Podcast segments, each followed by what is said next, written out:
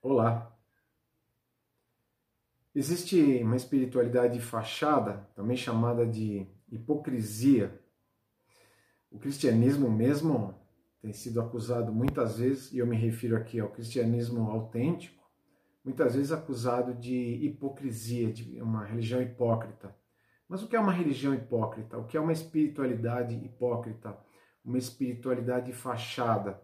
A gente tem que admitir que deve existir uma espiritualidade verdadeira, que não é de fachada. Bom, é, a gente vem aqui a, caminhando com a carta de Paulo aos Romanos e chegamos a um ponto de transição, um ponto importante, onde Paulo, ele, sem deixar o tema da justificação de lado, ele vai avançando agora para outros temas, temas relacionados à vida cristã, ao desenvolvimento da vida cristã, ou à santificação, em outras palavras. E Paulo não faz isso de maneira brusca, ele vai ah, amarrando os temas de modo que a gente entenda que uma coisa está relacionada com a outra. E é isso que a gente eh, pode ver eh, aqui de fato. E o que nós, a passagem que nós vamos ver hoje, ela nos fala justamente da operação da graça. A graça que opera tanto para alcançar o pecador como para transformar o pecador.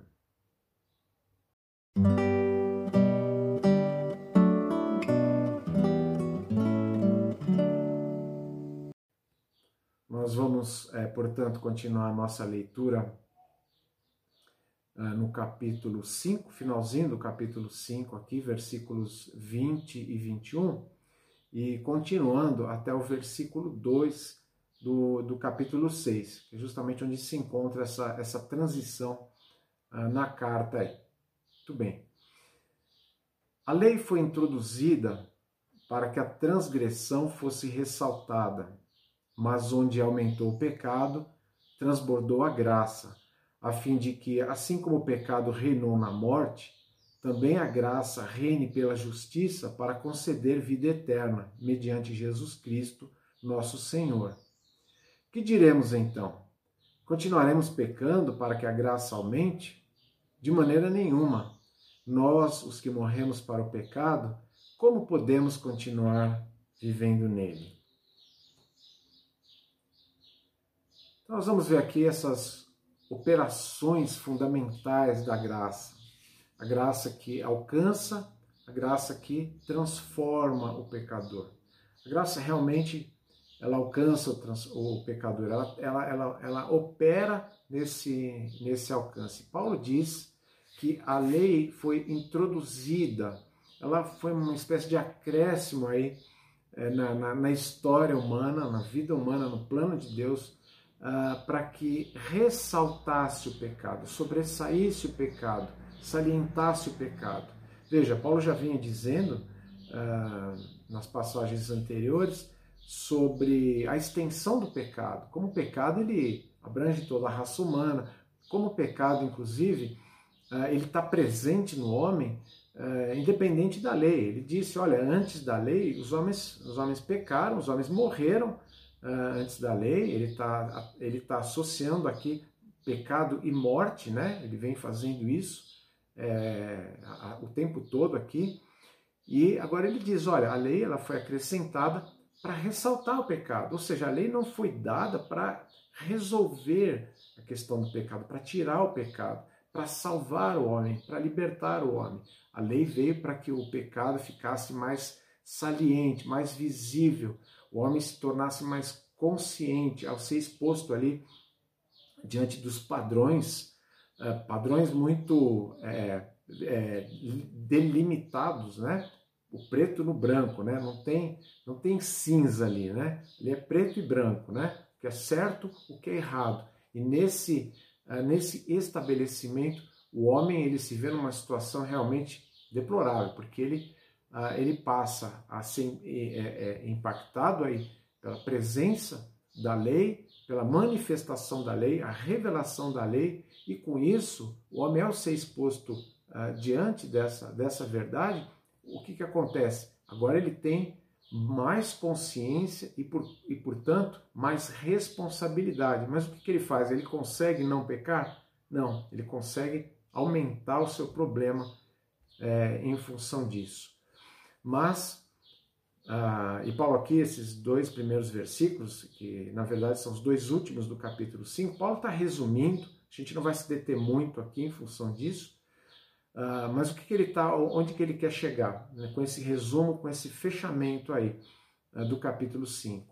Ele está dizendo, olha, assim como a graça, ela reinou, ou melhor, a, a morte reinou é, né, nessa situação, a morte estabeleceu o seu domínio, estabeleceu a sua, a sua preponderância, a graça agora faz com que a vida, a vida prevaleça.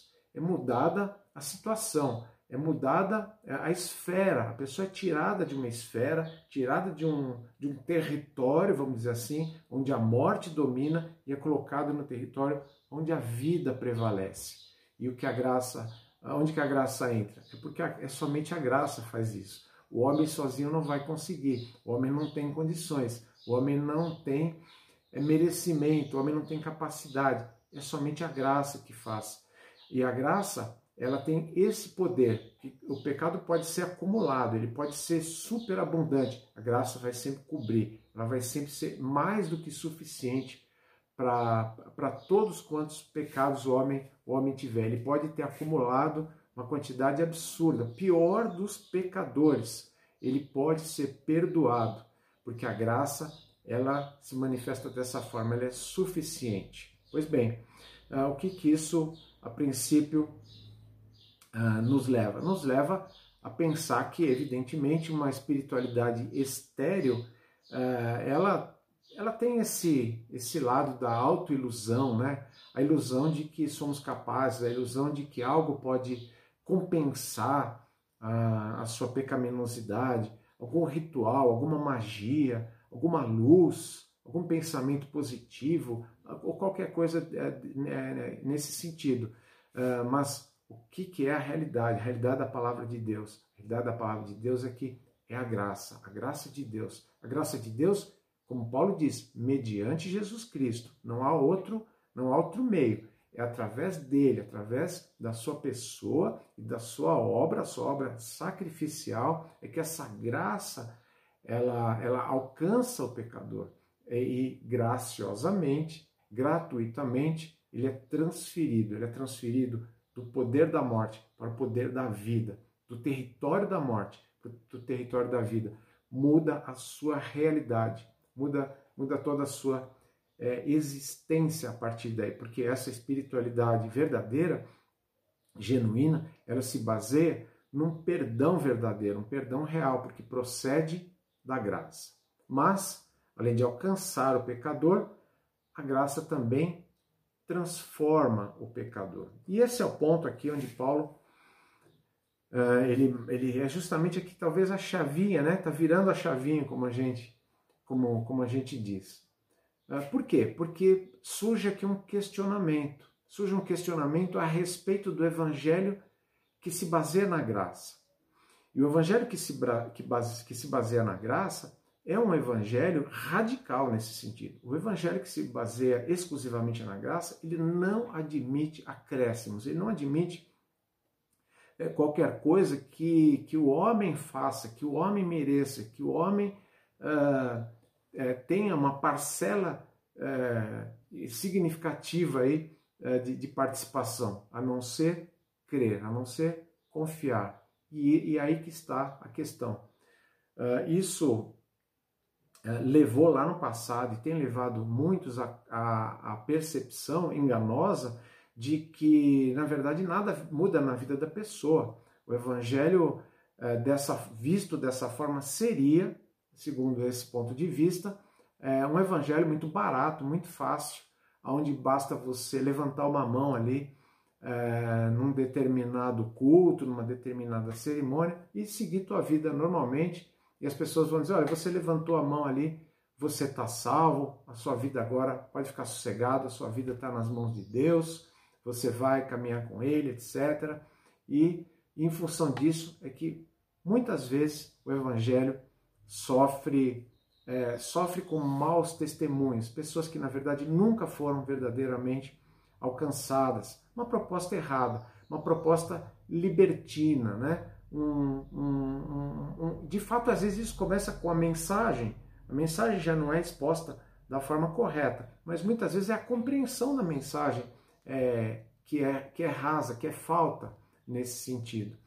Uh, e por isso, Paulo foi acusado uh, de ser uh, um propagador de uma, de uma mensagem que levava as pessoas a uma vida libertina. Afinal, tinha comunidades cristãs, Corinto é um exemplo disso, aonde uh, os, uh, os, os, os cristãos daquela comunidade, eles não se comportavam como deveriam. Parece que a vida deles realmente não tinha, é, não, não estava tendo as transformações que, que, que se esperava. Por, esse, por, esses, por essas tantas coisas, Paulo, que aliás era um, era um ex-fariseu, alguém que conhecia muito bem o sistema legalista, o sistema de relacionar tudo com obediência, relacionar tudo com obras, e ele foi liberto disso, evidentemente, mas ele também passou a ser atacado uh, pelos grupos que, que viam nele um propagador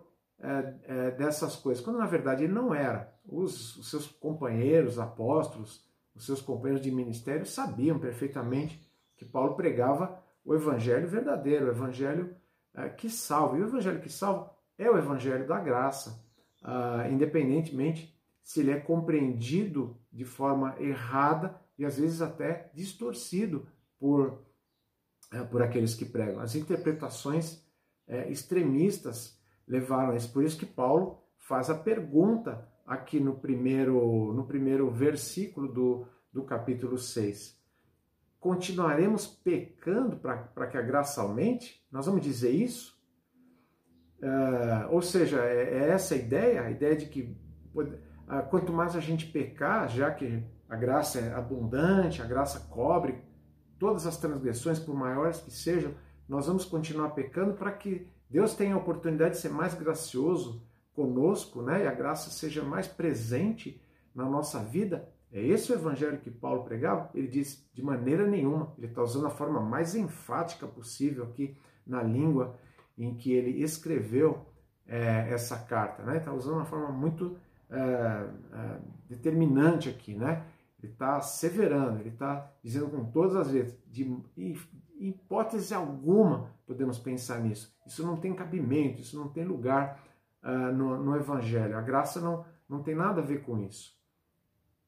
Uh, e, e, e, e qual é a, qual é o primeiro argumento que ele vai usar aqui? Ele vai começar agora uma argumentação que vai se estender pelo capítulo, pelo capítulo seis, até o próprio capítulo sete. Ele vai ainda trazer algumas coisas nesse sentido, uh, que é a, a negação dessa, dessa distorção. Em primeiro lugar, ele vai dizer, olha, como é que nós, é, que morremos lá para o pecado, vamos continuar vivendo no pecado? Como é que isso, como é que isso pode ser? Que coerência existe nisso?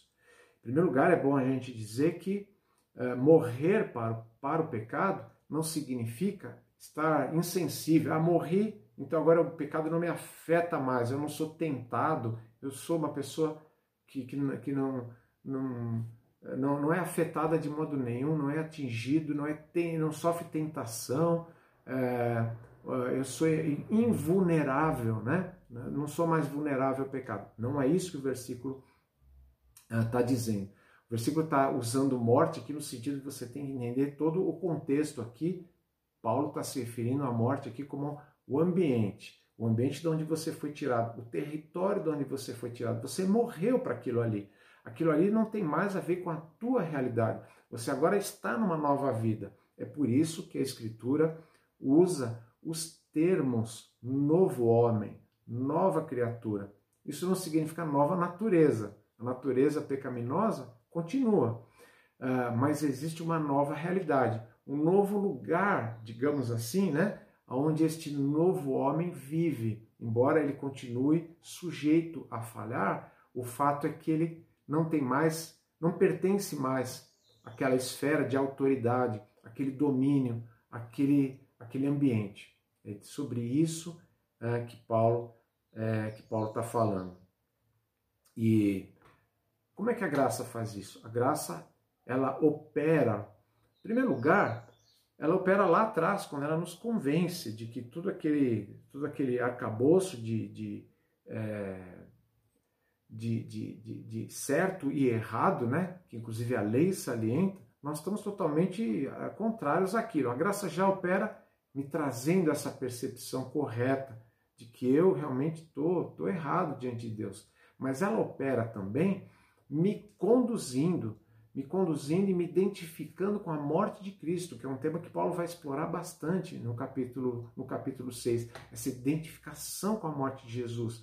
E isso, é, isso, isso traz todo um, um, um impacto sobre a minha vida, um impacto que não é só mental, não é só emocional, é um impacto de realidade. Eu estou com Cristo, eu faço parte da vida, da vida de Cristo. A vida de Cristo agora é a minha vida. Ou como Paulo disse lá, estou crucificado com Cristo, né? É essa a ideia. Uh, e nessa nova, nessa nova, é, nessa nova realidade, é, o que a graça faz é nos capacitar. E veja, o Novo Testamento, ele é bem claro em mostrar que existe sim a cota de responsabilidade do cristão. O cristão, ele deve se esforçar, ele deve lutar para ter uma vida mais próxima de Deus, uma vida mais agradável a Deus, mas jamais ele deve fazer isso supondo que ele pode é, conquistar algo na sua capacidade, nas suas forças. É sempre na dependência de Deus, na dependência de que Deus seja gracioso, essa graça que nos conduz uh, e que nos faz crescer, que nos faz progredir. Quando nós desconsideramos a graça, é, a tendência é vincular é, salvação e obediência.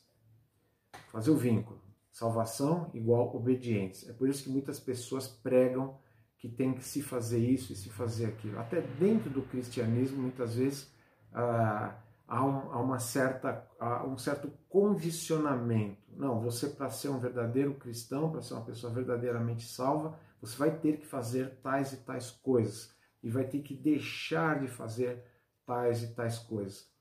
Esse é o problema. O outro problema é você dizer para as pessoas, olha, você não vai ter que mudar nada na sua vida, você não tem que fazer absolutamente nada, você pode continuar fazendo exatamente tudo do jeito, uh, do jeito como, como você quer. Só que uh, nenhuma coisa nem, outras, nem outra uh, são verdadeiras.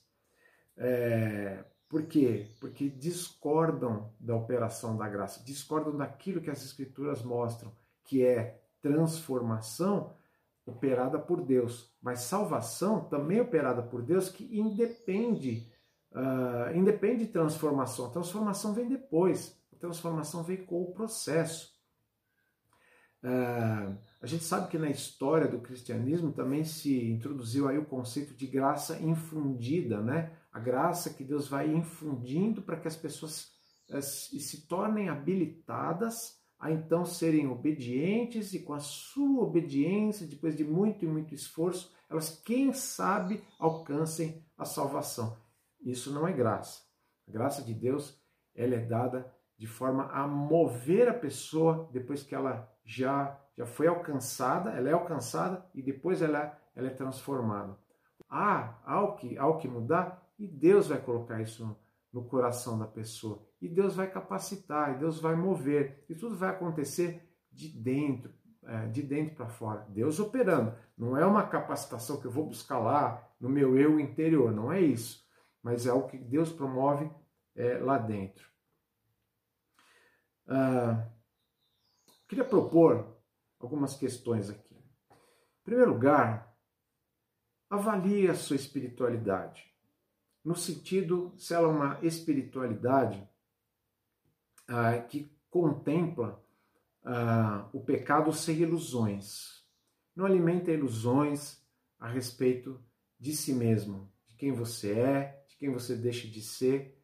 Ah, a sua espiritualidade, é, ela está livre dessa autoilusão, Está livre de sugestões daqueles que dizem, fora da Bíblia, querem dizer para você que você é isso, você é aquilo, o ser humano é isso, o ser humano é aquilo. Você tá, tem se livrado é, desses conceitos, os conceitos que é, procuram, principalmente em certas épocas do ano, aí, né? A gente está aqui numa época muito favorável, né, para injetar otimismo nas pessoas, né? E parece que o evangelho às vezes vai numa direção contrária. Não, mas que, que más notícias. Não, não são más notícias, são as melhores notícias. As notícias de que pode haver algo verdadeiro, mas sem ilusões. As ilusões não contribuem, não contribuem para nada. Assim como a liberdade.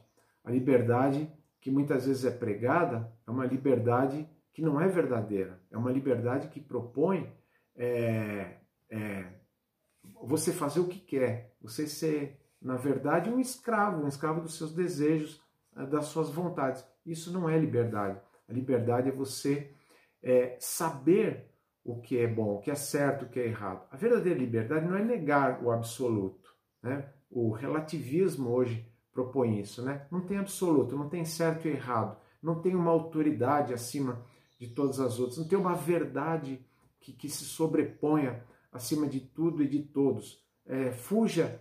Fuja de, de, dos chamados donos da verdade. Não tem, de fato, não tem donos da verdade, mas Deus é o dono da verdade, a palavra é dona da verdade, e ela diz uh, claramente uh, para você e, e, o que é bom, o que é certo. E isso é liberdade, é você fazer o que é bom, o que, o que no final vai resultar até em benefício. Assim, você viver uma espiritualidade legítima, não ilusória, e uma liberdade legítima.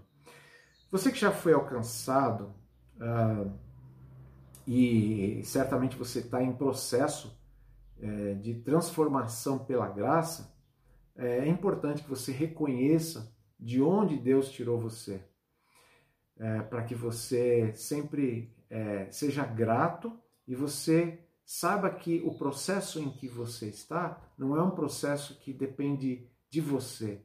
Depende, claro, de você. É claro que tá, é, tem aí o, o, a exortação de Deus para você fazer o que deve ser feito. Mas os resultados, a capacitação, o poder de tudo isso está na graça de Deus, está em Deus, está nele, está em Jesus Cristo, está no Espírito Santo. É isso que vai transformar você.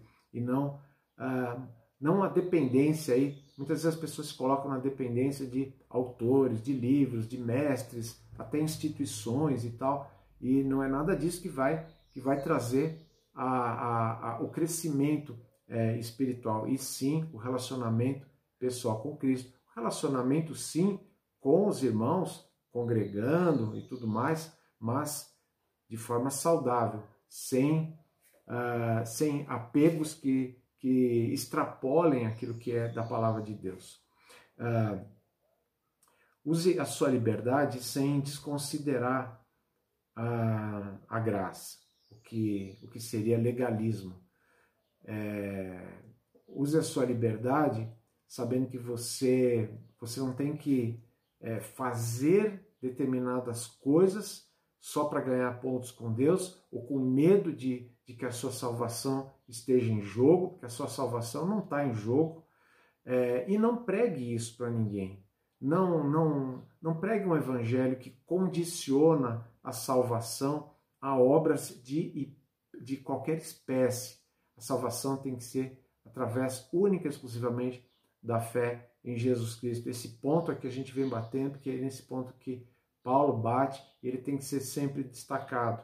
Por outro lado, você tem que uh, expor também, viver, né? Viver um, um evangelho é, de... de liberdade no sentido de que você realmente é, é livre, é, mas você também propõe um evangelho, um evangelho de liberdade. É isso que você tem que saber anunciar é, às pessoas. Um evangelho que propõe verdadeira liberdade, verdadeira espiritualidade, é, operações que pertencem à graça de Deus. Que Deus nos ajude, que Deus nos ajude a compreender essas coisas, que Deus nos ajude a, a colocá-las no nosso coração, a tê-las na nossa, na nossa vida, colocá-las em prática. Uh, na próxima semana a gente vai continuar aqui, uh, prosseguindo aí pelo, pelo capítulo seis e falando um pouquinho mais sobre essa identificação uh, daquele que entregou a sua vida a Jesus com a, a morte de Jesus, a ressurreição de Jesus. O que que a realidade de um tem a ver com a realidade do outro. Aquilo que aconteceu lá há tanto tempo atrás, qual é o poder que isso tem na nossa vida hoje, como isso é, opera na nossa vida. Que vínculo é esse que nós temos com a morte e a ressurreição de Jesus Cristo? Então até lá, tenha uma boa semana e que Deus te abençoe.